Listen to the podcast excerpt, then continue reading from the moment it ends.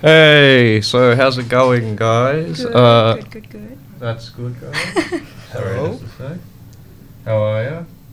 So, uh, this is the fir- very first podcast for the music and movie podcast. We're Uh, going to that name, show. aren't we? The Sorry? Eminem We have to. We have to use that name now. oh no, we, we're, we're probably That's gonna, it. can We're probably going to change. change it over time, to be honest. But yeah, like for now, that's I guess what we're sticking with. So, uh, my name's David, and I am one of the presenters on this show. Uh, I'm studying biomed at Monash, and yeah, I love film. Uh, my name is uh, Sandeep. I'm studying at Monash. I'm doing my master's in data science. And again, I love movies.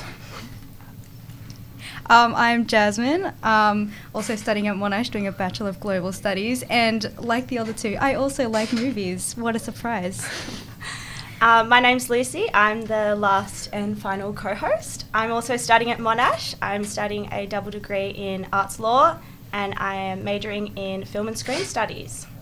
So that's all of us. Um, firstly, for all of you listeners out there, we just sort of wanted to talk a little bit about why we've started this podcast and what we wanted to get out of it. So who wants to start us off? So I guess like the main idea behind this podcast is that we basically want to create something where we can teach people about film and expose people to new films that maybe they haven't heard about before, whether that be foreign films, indie films, even in some cases some blockbusters that you might not have heard about. Or even like underrated blockbusters, stuff like that. Anything Exactly. that's like enjoyable, you know, Yeah, because that's what movies are about. yeah, for sure. We love movies. That's it. I think uh, there's a lot to talk about uh, when we look at movies. Uh, we can go in depth. We can just uh, discuss about the surface stuff. But uh, it's pretty interesting. And if you love movies, and then I think you should give our podcast a shot and see how you like it. Yeah, for sure. So I guess we'll start off with uh, what we're to be going over today.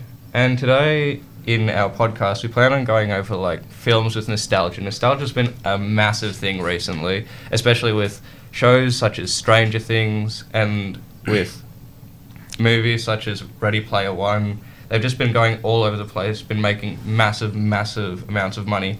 And we were just wondering what really makes a good nostalgia piece? What really makes a good period piece that's more recent? So, what we're going to go over today is what um, our favorite period pe- neo period pieces are, what our favorite nostalgia pieces are, and we'll just be breaking down all of the um, different types of uh, genre pieces that we can think of. Yeah, so I guess it all sort of comes back to this nostalgic instinct that we've seen a lot in the industry in recent years. Sort of this attempt to retain a part of the past in a present that's constantly outdistancing it. You know, today our society is characterized by its evolution, its progress, its development. And so we sort of feel like nostalgia in film sort of represents this mindfulness, like a reaching out for a sense of the familiar, um, a s- sense of escapism from the everyday. Um, I don't think it's that recent though, uh, because uh, as we were discussing earlier, uh, we were talking about Happy Days, Yeah. That 70s Show, Freaks and Geeks. They're all shows Mm. set in the past, quite old. 20 I years guess- back. I guess Yeah. recently it's been more of like a commercialization of nostalgia. I feel like we were even discussing the other day, we were saying to the detriment of like real creativity. Oh, burn. um, I think another like point to bring up is like, do we romanticize movies that are set like you know back in the proverbial good old days, or does our romanticization of the past influence the types of movies that we make or the types of movies that we go see? So I guess it's sort of like a chicken and egg sort of situation Hmm, there. That's a really good But way of um, putting it. yeah. Okay, so shall we get into some examples? Guys, so the first movie that we're going to be talking about today is Cinema Paradiso. The movie is set in 1945 uh, when Toto, a little boy in war torn Sicily, um, his father, an Italian soldier missing in action, and his mother, who cannot accept the likelihood that he will never come back home, falls in love with movies. And it's directed by Giuseppe Tornatore. Okay, I have no idea if that's how you pronounce it. I'm pretty sure that's how you pronounce it. Because, like, yeah. Giuseppe Tornatore. It's like an Italian name, and I mean it's an Italian film. It's an Italian. I hope Italian. you guys can see that I'm talking with my hands here. I'm speaking Italian right now. Yeah. Giuseppe Tornatore. I mean, it's an Italian film. It's one of the classics. It got acknowledged in um, the Academy Awards. It won the 1991 Academy Awards. Surprise, surprise, Lucy and I still haven't seen it, but Yeah. um, we, we should get onto that. Just, just Wikipediaing it right now. Yep, Yeah. yep. We're totally prepared for this, as you can tell. Oh, Yeah. that's great. But yeah. But yeah, it's a it's a classic film. It's really is. I guess if we were to address the whole nostalgia piece aspect of it, it goes back into the filmmaker's past, Giuseppe Tornatore's past, and it documents how he became in love with film. It is, in a certain extent, a biopic, and it's something that he goes into and tries to break down. I guess his upbringing and what brought him into film, and that's uh, what to me personally, I'm not sure about you guys, but something that like I really appreciated, especially like when I watched it because I watched it when I was 10 and it just changed my perspective on, on film and like how a person should connect to film, especially the um, significance of cinemas, I guess you could say. Like, Yeah. what what about you, Sandeep? Uh, you could definitely say that. I think it's a love letter to cinema, like you said. Uh, he uh, made the movie at a time when uh, home videos was the thing, and uh, Giuseppe Tornatore thought that uh, cinema, the theater going experience, is going to die out, and that uh, we're gonna focus more on DVDs, CDs, home videos. Luckily, uh, cinema is still there, theaters Still are still there. I mean, uh, but I think what we can take out of the movie is that uh, the community, the communal feeling of uh, the cinema paradiso movie house shown in the movie, it's no longer there. Um, the movie uh, has this projectionist named Alfredo who takes this young boy around six, eight years old Yeah. under his wings and shows him movies, tells him how to operate the project, uh, the projector, and I think stuff like that doesn't happen anymore, and it's probably brings a feeling of nostalgia to all of us when we watch it. Yeah, it definitely goes back to a time period that I think like doesn't exist anymore. Especially because like now with streaming services and all of that, it just it brings back that vibe and it brings back like something that I guess we rarely see in movies now unless they are going for like the nostalgic feel because it is harder to find those small areas, those small villages where pe- everybody knows each other. It's just it's it really transports you like into another dimension almost. But Yeah, it's not just about uh, everybody knowing each other. It's also that uh, cinema is a place where they're all equal. They're Mhm. all in front of the big screen, waiting to watch the movie that they want to see. Uh, they want to watch the kissing scenes. However, the town priest doesn't allow Yeah. it. He cuts it out. Wait, And what?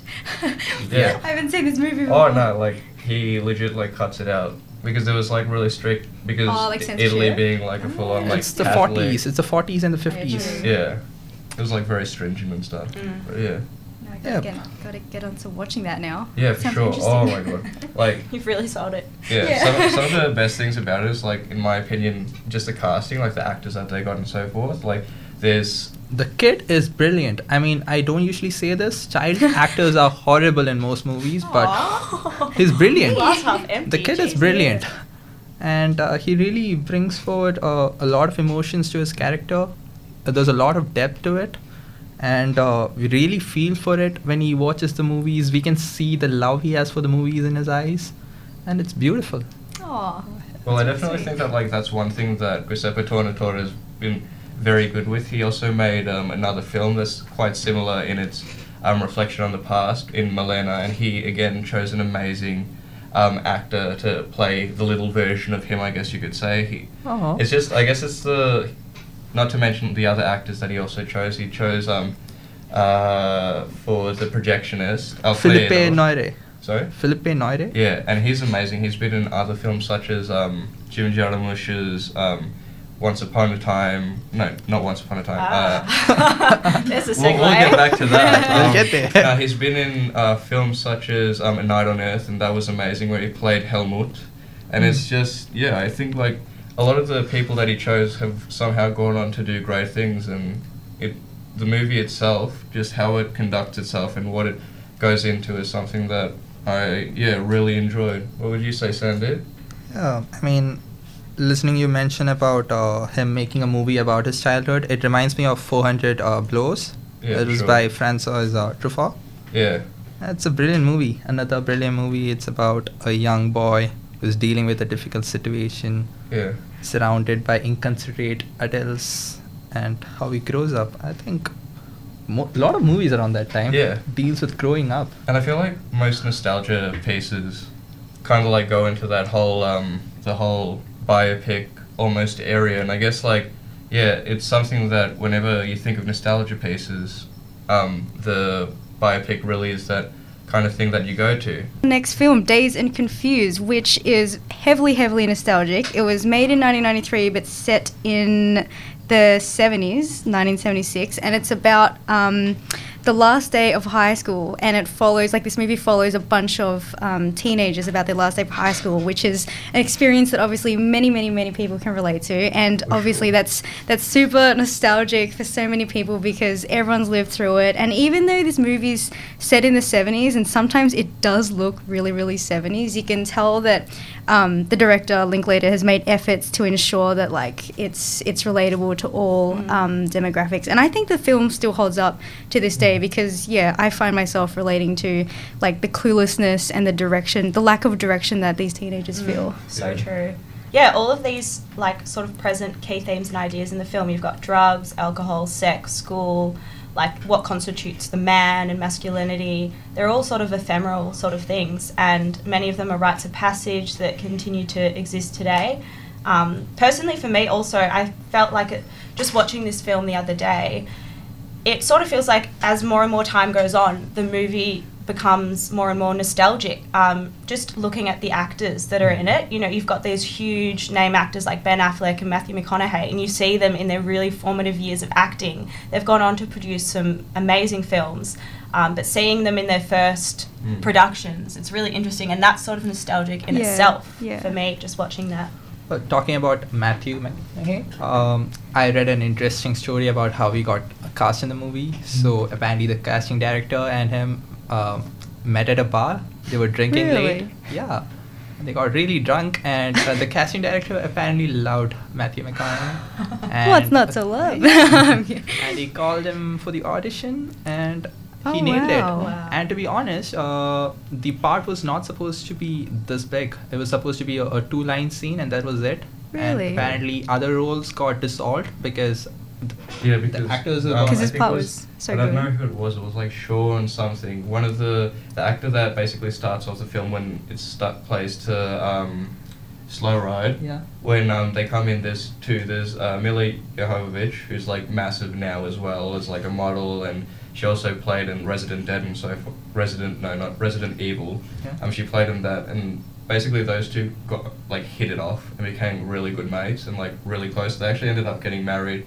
but they were like so close that they were basically like Inseparable. yeah inseparable, Yeah. and it was just so hard to film with them. So they cut down on yeah, like no joke, like they cut down on their scenes just so that they could let like people like Matthew McConaughey who had like the vibes, you Yeah. know, the Alright, oh, alright, alright. Yeah. Keep on living.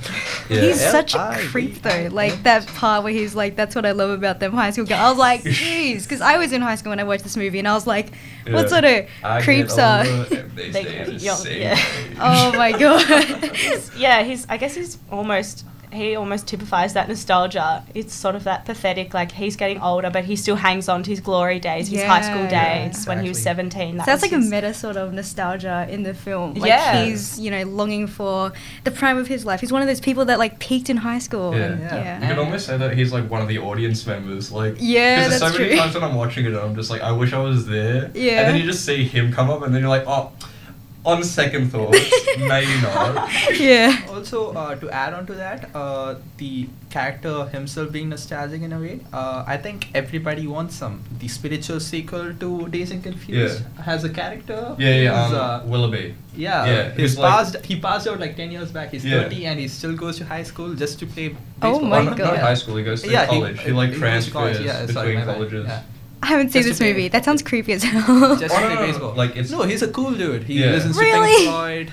Yeah. Yeah. no, no, no. Like when you watch the Everybody Wants Some, like he never actually does anything that is creepy. He's Weird, just right. there, like with everyone. But the thing is that it's just him trying to like still live through. Like, yeah. his- Oh, grab okay. onto those, okay, that's not creepy. fans. That's just a bit sad. I Yeah, think. it's more- yeah, it's more sad than I anything. think uh, all these uh, college and high school kids who play sports, um, I mean, when you're in college, you are famous. I mean, Yeah. it, it seems like you are the top of the world.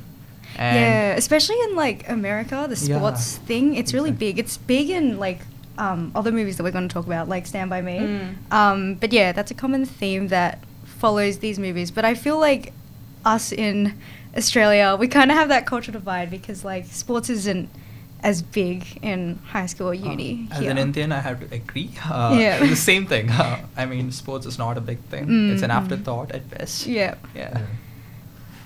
But I guess like that's the thing, because like, and that's the thing that, in a way, he always like Richard Linklater himself always comes back to. He always comes back to the sports. Like the entire, Yeah. I think like the majority of the film revolves around either Sports, a yeah. footy match, like a American football match, and the American football team, and how like they want everybody to be on the team, or it Mm. revolves around like um the actor. Uh, uh, Wiley Wiggins when he's playing um, baseball, and Yeah. which is kind of ironic given his backstory and uh, the fact that he actually couldn't play baseball. Oh. Yeah, oh, I know if you, that.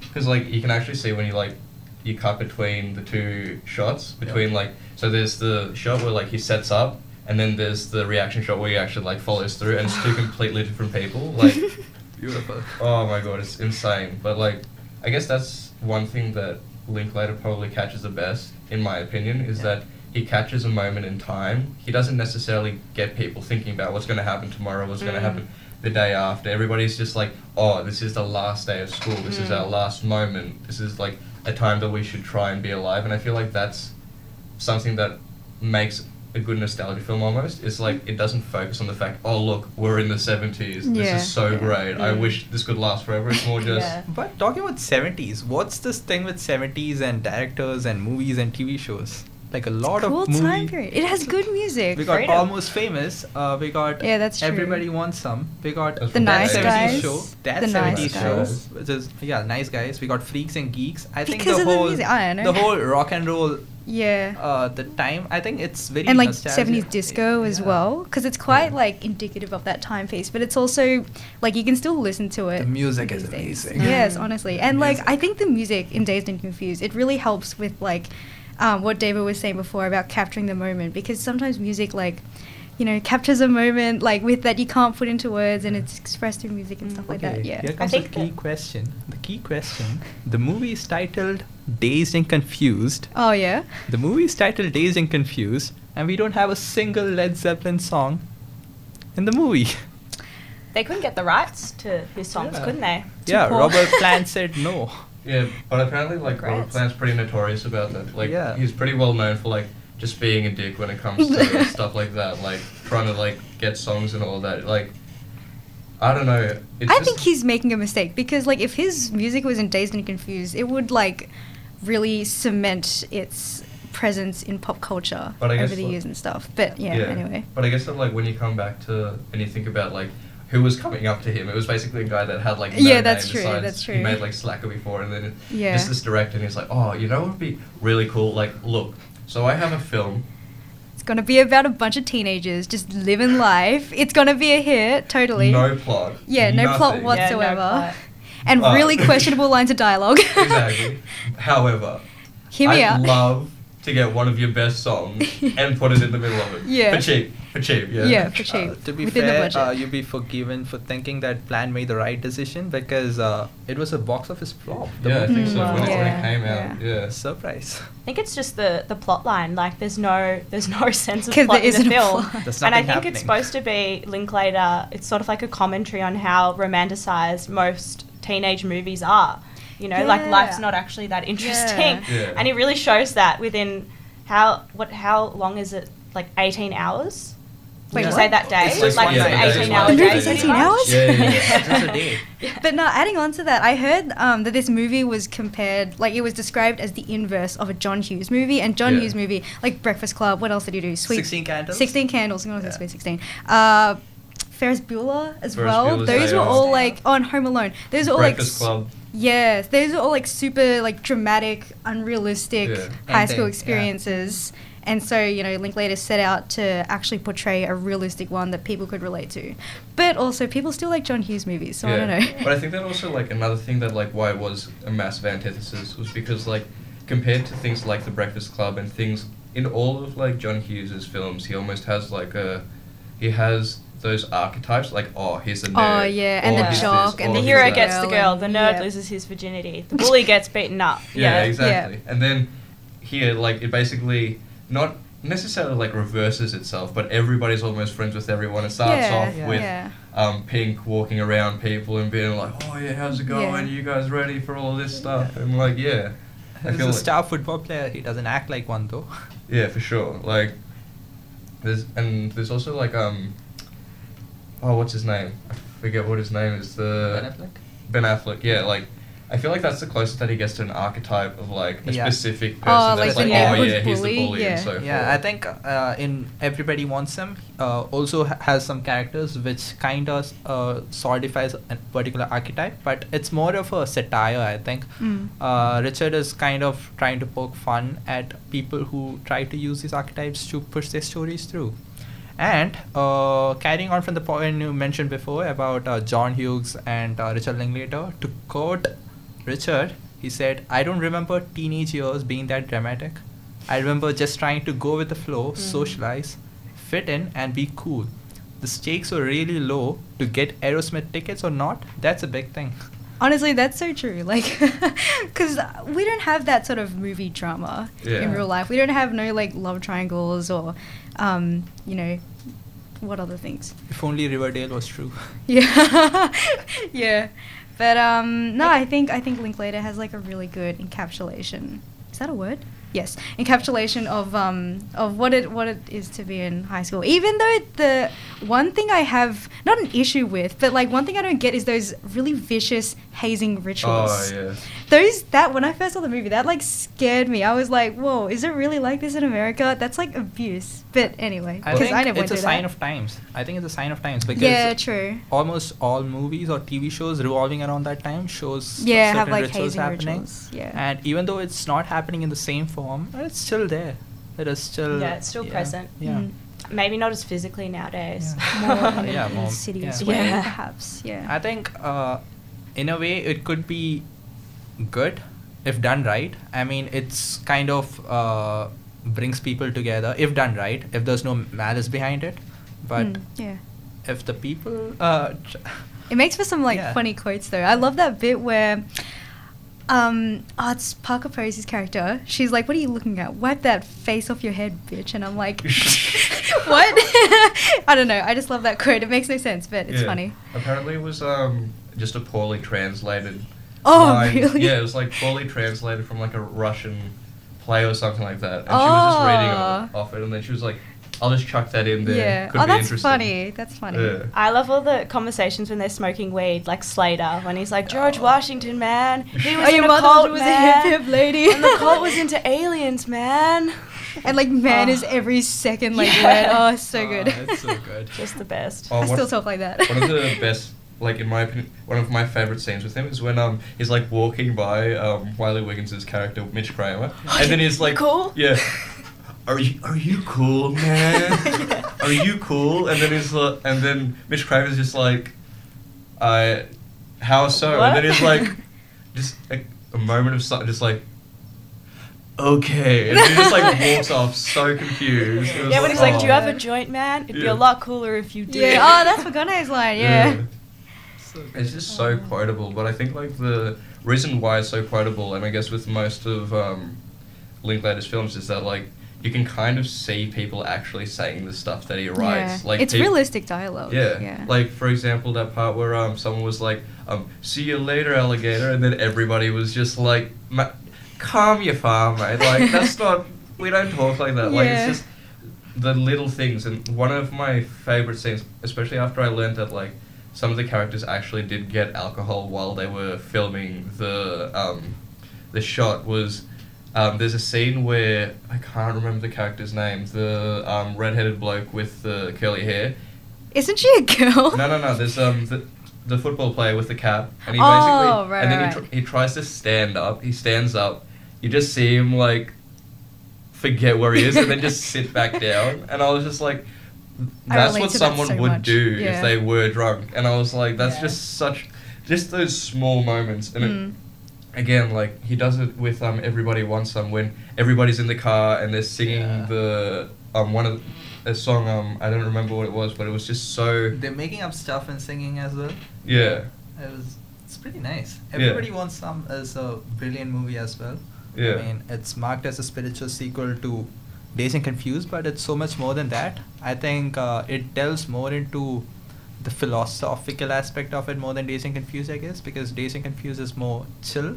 Yeah, Dazed and And- Confused is really just character. Like they don't, it doesn't really have a plot, and therefore not really a message. I don't know. You guys might disagree, but No, like no, I think I- the message is pretty I, thi- simple. I think that's the point uh, that Richard was trying Yeah, to Yeah, yeah, for Uh, sure, There's no for sure. meaning Yeah, I to agree it. with that, And yeah, I think yeah. Everybody Wants Some is the same thing. It carries on the same thing, Mm. but it's just uh, the characters are a bit more older, a bit more Mm. mature, I guess. Yeah. Yeah, that's it. And so uh, it results in some pretty interesting conversations and yeah. stuff. Yeah. Yeah, and I guess like that's the thing. Like one of the things that Linklater does best is when he um he almost takes the archetypes and he plays them against each other in the way that so we see um, McConaughey's character and he's like oh he just wants to keep living this life and Yeah. then we have the complete opposite in Pink who I think he says something like oh, Oh, if, I if these ever are the best years of my life. Rem- Oh, yeah, remind, me to kill, myself. yeah, and it's just like he almost recognizes nostalgia in films and almost tries to play it off as like Yeah. this shouldn't He's, like, be subverts it, yeah. Yeah. this shouldn't be a nostalgia film. This should just be a film about people just trying to have the time of their lives. So this film was made in 1986, based on Stephen King's best-selling book *The Body*. Um, I think they were originally going to actually call the film *The Body*, but they s- sort of erred on the side of caution. They didn't want it to sound like a Stephen King horror The horror film. really yeah, they wanted it. They wanted children to watch it. So Oh, can They- children watch this film? They swear like crazy. oh, they do. Yeah. it's still pretty like innocent. Like it's it's not the type of if this movie were to be called The Body, I don't think it would be the most fitting name based on what this movie No, turned out definitely to be. not. It's Even not the- about horror or no. anything like that. The I think just the Stand by Me, like the just the title. When you think of the film, you just think of the friendship of the boys. It's very Yeah. nostalgic. It's sort of sad though because you know the ending of the film when Geordie Yeah. sort of says, Wait, what's the film about? Oh. so it's about like how uh, four boys around like twelve year old, twelve years old, and they go and find, um, they go on a quest to find a dead body. Hence the name, the body in the original book. Yeah. Um, but it's a lot more about friendship and be like being there for each other. And all of these boys have been through some hard times, um, whether like regarding their like socioeconomic status or their family and stuff like that. And so they use this sort of trip to go and like bond and also to learn more things about themselves. And yeah, I'm sounding very cliche. Um, but yeah, so um, very much like a coming of age, yeah, coming of age yeah, film for sure. set on the railway tracks. I feel like that image is just burned in my memory. It's quite on the nose when you think about it. It's like they're taking a journey, following tracks. But um, no, it works for back then. I reckon. Yeah, definitely. Um, I sort of feel like though when you watch it, you sort of have to balance that nostalgic element with that sense of discomfort, like from all of Mm, those social yeah. conventions that we don't have Yeah. today, like the children smoking and like, like you know that I don't remember which of the boys they go, oh, I love that first cigarette after dinner, Yeah, and it's just like a very mature phrase. It's very unsettling But when also you that's watch it Vern nowadays. trying to be like an adult. Vern's Yeah. like that. What, Yeah. That kid. Um, but like uh, Chris, played by um, River Phoenix, Mm. um, he was very like he played a very mature character, and the actor himself met a tragic end at a young age. But um, I think like it's a really delicate balance between innocence and maturity because in some ways they're still little kids. Like they they forget to bring food on their trip, and so they have to you know.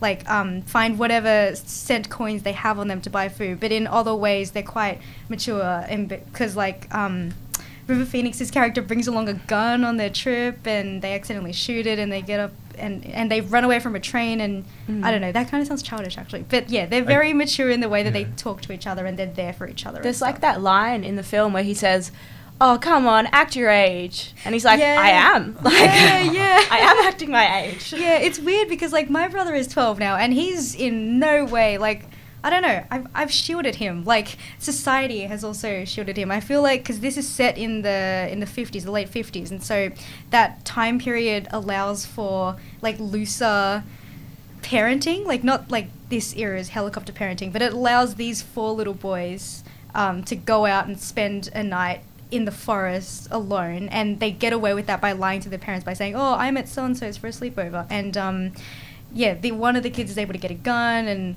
stuff like that, and it's very like like that wouldn't happen in today's era. But um, I think that the time period facilitates those you know plot events. Oh, definitely. happen. Yeah. Yeah. Definitely. Well, I guess like that's the th- like the you could almost say that the things that they brought along when they did bring along the gun, when they're like, oh, we're going to go on this adventure, it's almost Yeah. them trying to be mature, and I think that like that's what maybe the story itself captures is that um, the innocence of it, immaturity in the fact that Mm, mm. how they view maturity is someone who can use a gun, someone who can go and do stuff on their own, and they almost capture that childlike innocence in the way that they then have to realize that oh Mm. there is so much more to being almost just being an adult Being it's an like adult, their yeah. way of moving up in the temporal scale if Yeah. you could say it that way Yeah.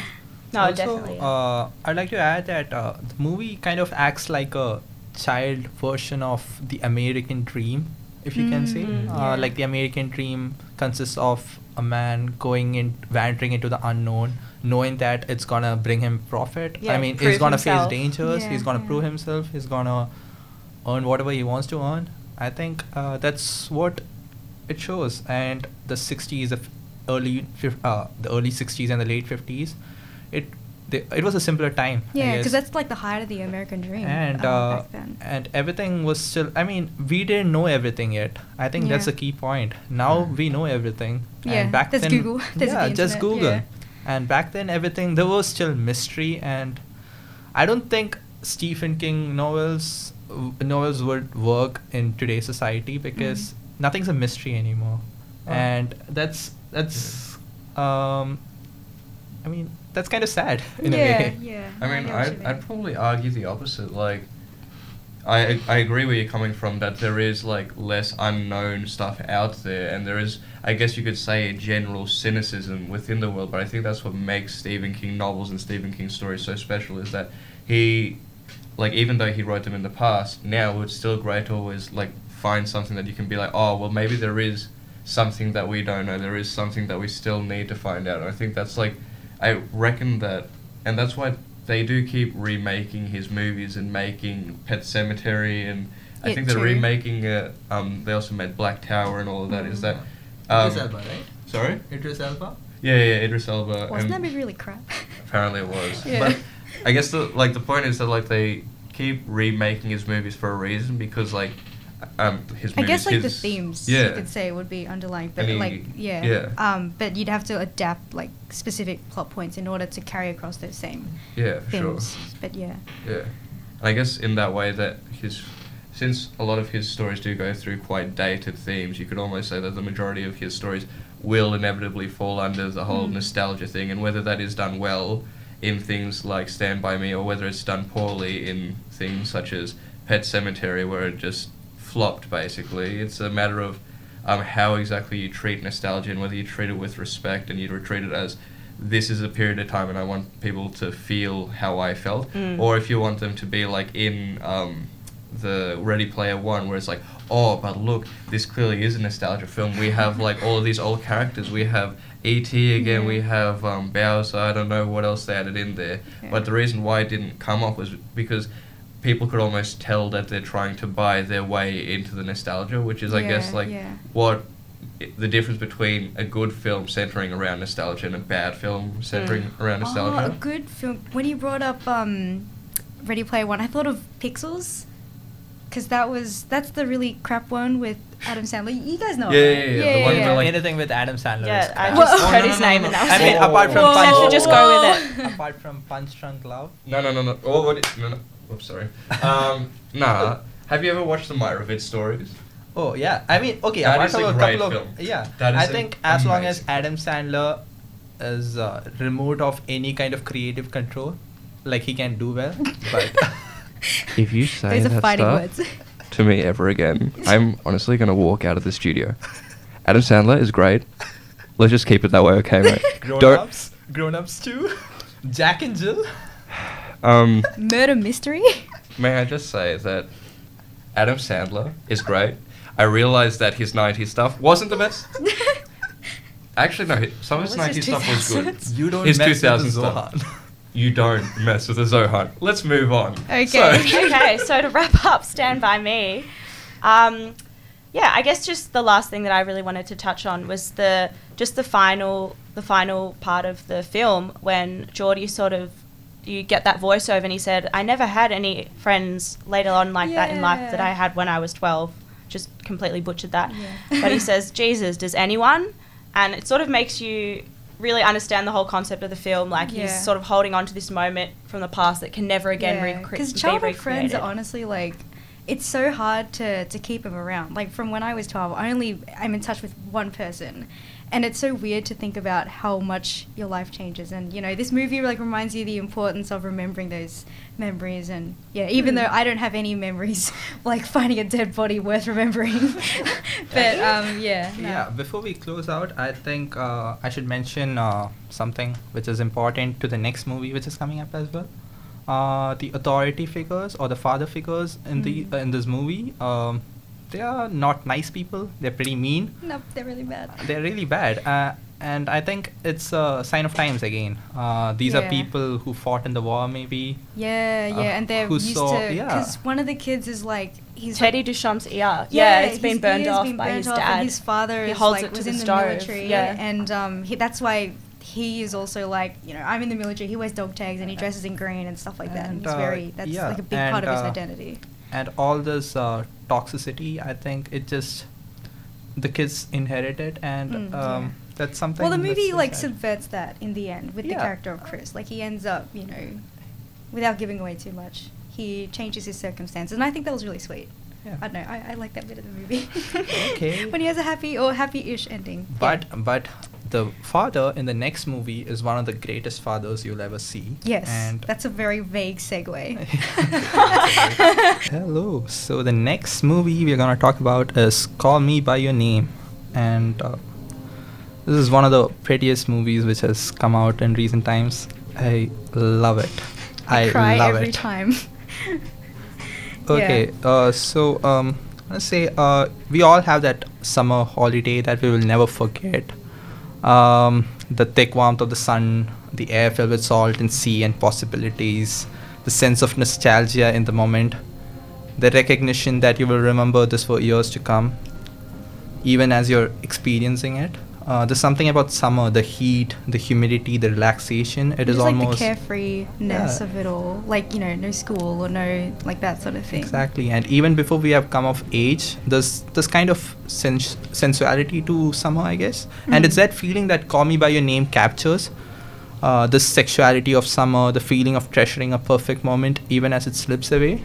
Um, and you can synopsize uh, the film in one sentence. In the 18, 17 year old Elio, played by Timothée Chalamet. Chalamet? He's Chalamet? so good. I actually Chalamet. love I know. Like with a passion. Yeah. yeah Oh. and yeah and uh, falls in love with uh, oliver played by Armie Hammer a visiting guest of his father in the beautiful surroundings of northern italy but in the hands of the director luca I Guadagnino.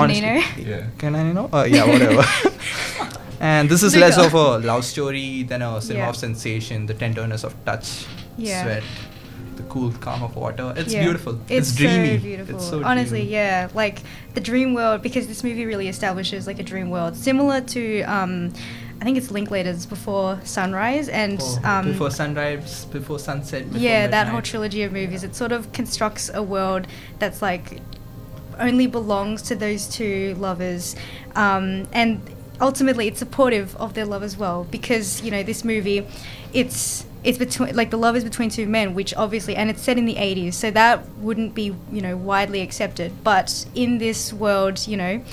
Uh, your reference to the supportive father. So yeah, Elio's parents find out, but they're very, you know, supportive of it. They don't care. In fact, the father's envious almost that you know he got to experience, you know, such a precious thing. Um, yeah. Oh, and like the speech that he does at the end to Yeah. reassure his son. And he talks sad. about how uh, if you're hurt, you should not forget it because if you forget it, that means you forget the memory. Yeah, because he says, um, he says, uh, we rip out so much of ourselves to be cured of things faster that we go bankrupt by the age of 30 and have less to offer each time we start with someone new. But to make yourself feel nothing so as not to feel anything, what a waste. I just thought that was really, really That's beautiful. beautiful. And the best part about the movie, I think, is that it avoids the tragedy that is see- uh, usually seen in. Uh, I think it's too tragic. yeah, I mean the usual tragedy seen in. Uh, like I one of them dies or whatever, yeah. But in this one, no, no, I'm not saying this Yeah. one. Like usually, I mean, usually you have society fighting Tearing against them them, apart, and tearing yeah. them apart, which doesn't happen in this movie, which is refreshing to see in a way. Mm, and yeah. also the movie is like a love letter to cinema it references a lot of uh, i think new wave french movies yeah, yeah, it does. in the way the camera moves around uh, it the movies i think is entirely shot on a 35 millimeter camera and it's almost it mimics the human eye which means that Yeah. it feels like you're watching it, it feels like you're there experiencing it with them. and the cinematography and the editing it's not too showy which means that it feels like the director is not even there it's just like we are watching it yeah. in front of us and i think uh, the surroundings again uh, the Mhm. nature it it lets us explore nature and also it allows the characters to explore themselves their yeah, sexuality yeah, which is a natural thing, which ties into the whole nature imagery. Yeah, that's beautiful Um, but yeah, I think the because it's set in the 80s, but it was made in 2017. I think that nostalgia um, sort of experience ties into like everyone experiences their first love at some point, hopefully. Um, but yeah, uh, I think the the past time period means that the two lovers they also can't keep in touch that well. Like they don't have smartphones, they can't friend each other on Facebook or whatever. So it sort of adds this simplicity that makes it so much harder for their love to succeed, but also like makes it so much more precious. I think. yeah Um, yeah. i love it that's it Yeah, yeah, no, this movie makes me cry every time. So, I guess just ending on what we've really seen in theatres recently, what we're looking things forward to. coming up, yeah. I um I feel like as a few of us have, I recently saw Once Upon a Time in Hollywood. oh me too Couldn't not mention it. Um, I just felt like overall the it really just captures that whole feeling. Um, it, I felt like a bit of a commentary on LA, the whole idea that it's always been this manufactured sense of authenticity. Um, it pays tribute to Hollywood's golden age, but it sort of raises the question like, how do you long for a place that was never real to begin with? yeah You know, Hollywood's always been this tinsel town, this dream factory. Pretty romantic Exactly. So it really makes you question um, that whole sense of like longing. Mm. Um, it's quite. A, it's got a lot of It's sort like of movies- melancholy sort of elements to it. I, yeah, I like found that really create an image that is ultimately unattainable, but so many people strive towards it. I can't really comment. I haven't seen the movie. Before I, uh, I should make one thing clear. Uh, I hated this movie. Lucy loved it. I hated it. Uh, probably because uh, I expected. Blasphemy. Will I be the deciding vote? wow. Because I haven't seen it yeah, yet. Tarantino is. Uh, I mean- Tarantino's kind of overrated. Oh, I back that. Yes. So- I agree Yes. with that, but Yeah. I really enjoyed this film. Okay, uh, Okay. I'll tell you one thing. The production was amazing. Cinematography was one of the be- uh, best I've seen in Mm. recent times. Uh, it's beautiful to watch, but the movie as such is nothing. I I felt it could be so much more. Yeah. Um, Do you think it's capitalizing on like the nostalgic time period Uh, for no yeah, I think actually in a way it is. It's Yeah. um, I mean people a lot of people went to watch it uh, hearing about the whole Manson thing. Yeah, yeah, uh, the murder thing, yeah. which barely factors in. Charles uh, Manson is barely Oh, really? there in the movie. It's Oh, there in the not himself, but his presence is always his there. presence is always there. But and I, feel think- like even just that story, I feel like acts as a whole, like Hollywood losing its innocence, the world losing its innocence. I feel like that's really strong, really comes through. Okay, without giving out any spoilers, uh, Tarantino does something that uh, a technique he uses in one of his earlier movies, um, which I'm not really a huge fan of because I think it destroys the memory of what like something. Oh damn! And uh, Harsh words. yeah, I don't know. I think he could be so much better. Uh, Tarantino movies are always known for their dialogues. Obviously, the Yeah. dialogue is absolutely horrible in this movie. Really? yeah, the Oh, conversations are terrible. disgustingly good. Oh whoa! whoa. Matt Preston. Uh, I thought uh, there were a few scenes where he was too self-indulged. Uh, Hmm. His food fetish and everything. I think he devotes at least 15 minutes for his food fetish. Are you serious? Yeah. That's It is- kind of. Yeah, it's I just sad. love how long the scenes are. I really like the editing in this film. There's a lot of really long, drawn out scenes, but then there's also a lot of jump cuts, like when we see um, Rick Dalton in his caravan and he's sort of like cursing himself and And, he's uh, threatening. I hated those scenes. Oh, I loved them. Perspective. Oh, Oh. Okay, I'm, we're not going to talk more about the movie because I'm pretty sure there are a lot of us who still haven't watched the movie and we Yeah, don't want to give spoil any anything. spoilers. Uh, Yeah. So before we Well- end it, let's, uh, guys, what movies are you excited about watching? It too. It Oh, I'm not necessarily excited. I mean, I'm I'm like lukewarm about oh, it. again, nostalgia. Yeah, because it's it's um because the first movie was the first what half of the book or something, and it was um set in I want to say the 80s. 80s, 70s? Um, I guess that time period sort of plays like a plot, like Yeah. is is is um you know relevant to the plot, but I don't know. I feel like just it's sort of capitalizing. What about you, David? What nostalgia. do Jojo you- Rabbit, get round it, guys. Taika Oh, Waititi, yes. Yes. absolute legend. Come on. I'm so hyped for it. I If you ever it. wanted to see a Jewish Hitler who just happens to be Polynesian, this is the movie for this you. it's got yeah. Sam Rockwell. It's got all of some amazing ac- Scarlett Johansson, Rebel Wilson reprising her role as the person that just has to say something funny but doesn't really aid the plot. It's a great film, and Comic Wow. I yeah, I can't wait for it. It's going to be a great satire. What about Yeah. you, Lucy? Um, I really want to see The Nightingale. I feel like it's had a lot of. It's so good, like Is it? genuinely. I feel like it's sort of like a haunting, like picnic at Hanging Rock. Oh no no no! It's not like that. It's more like More the it- landscape, it though. depicts like the um, the disgusting nature Yeah. of colonization and like what people could get yeah. away with. Isn't it like an allegory, sort of? Yeah, Yeah. it's so good though. Like genuinely check it out.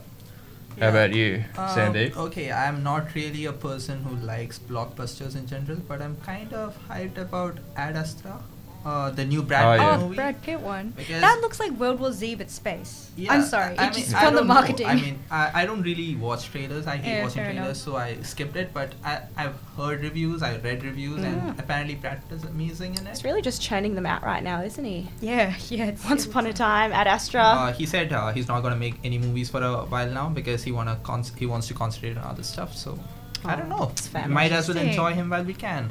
Like- Yeah. All right. I guess Well, I think that's, That's all us for for the week. today. Thank you very much for We'll tuning you into the week. movie and Hopefully music we podcast. weren't too awkward. and uh, yeah, hopefully you enjoyed, and we will see you next week. Love your faces and love you guys too. I really Aw. do. Yeah. Anyway, we'll see you next week, and uh, have a a good one, guys. Bye. See you guys. Bye. See ya.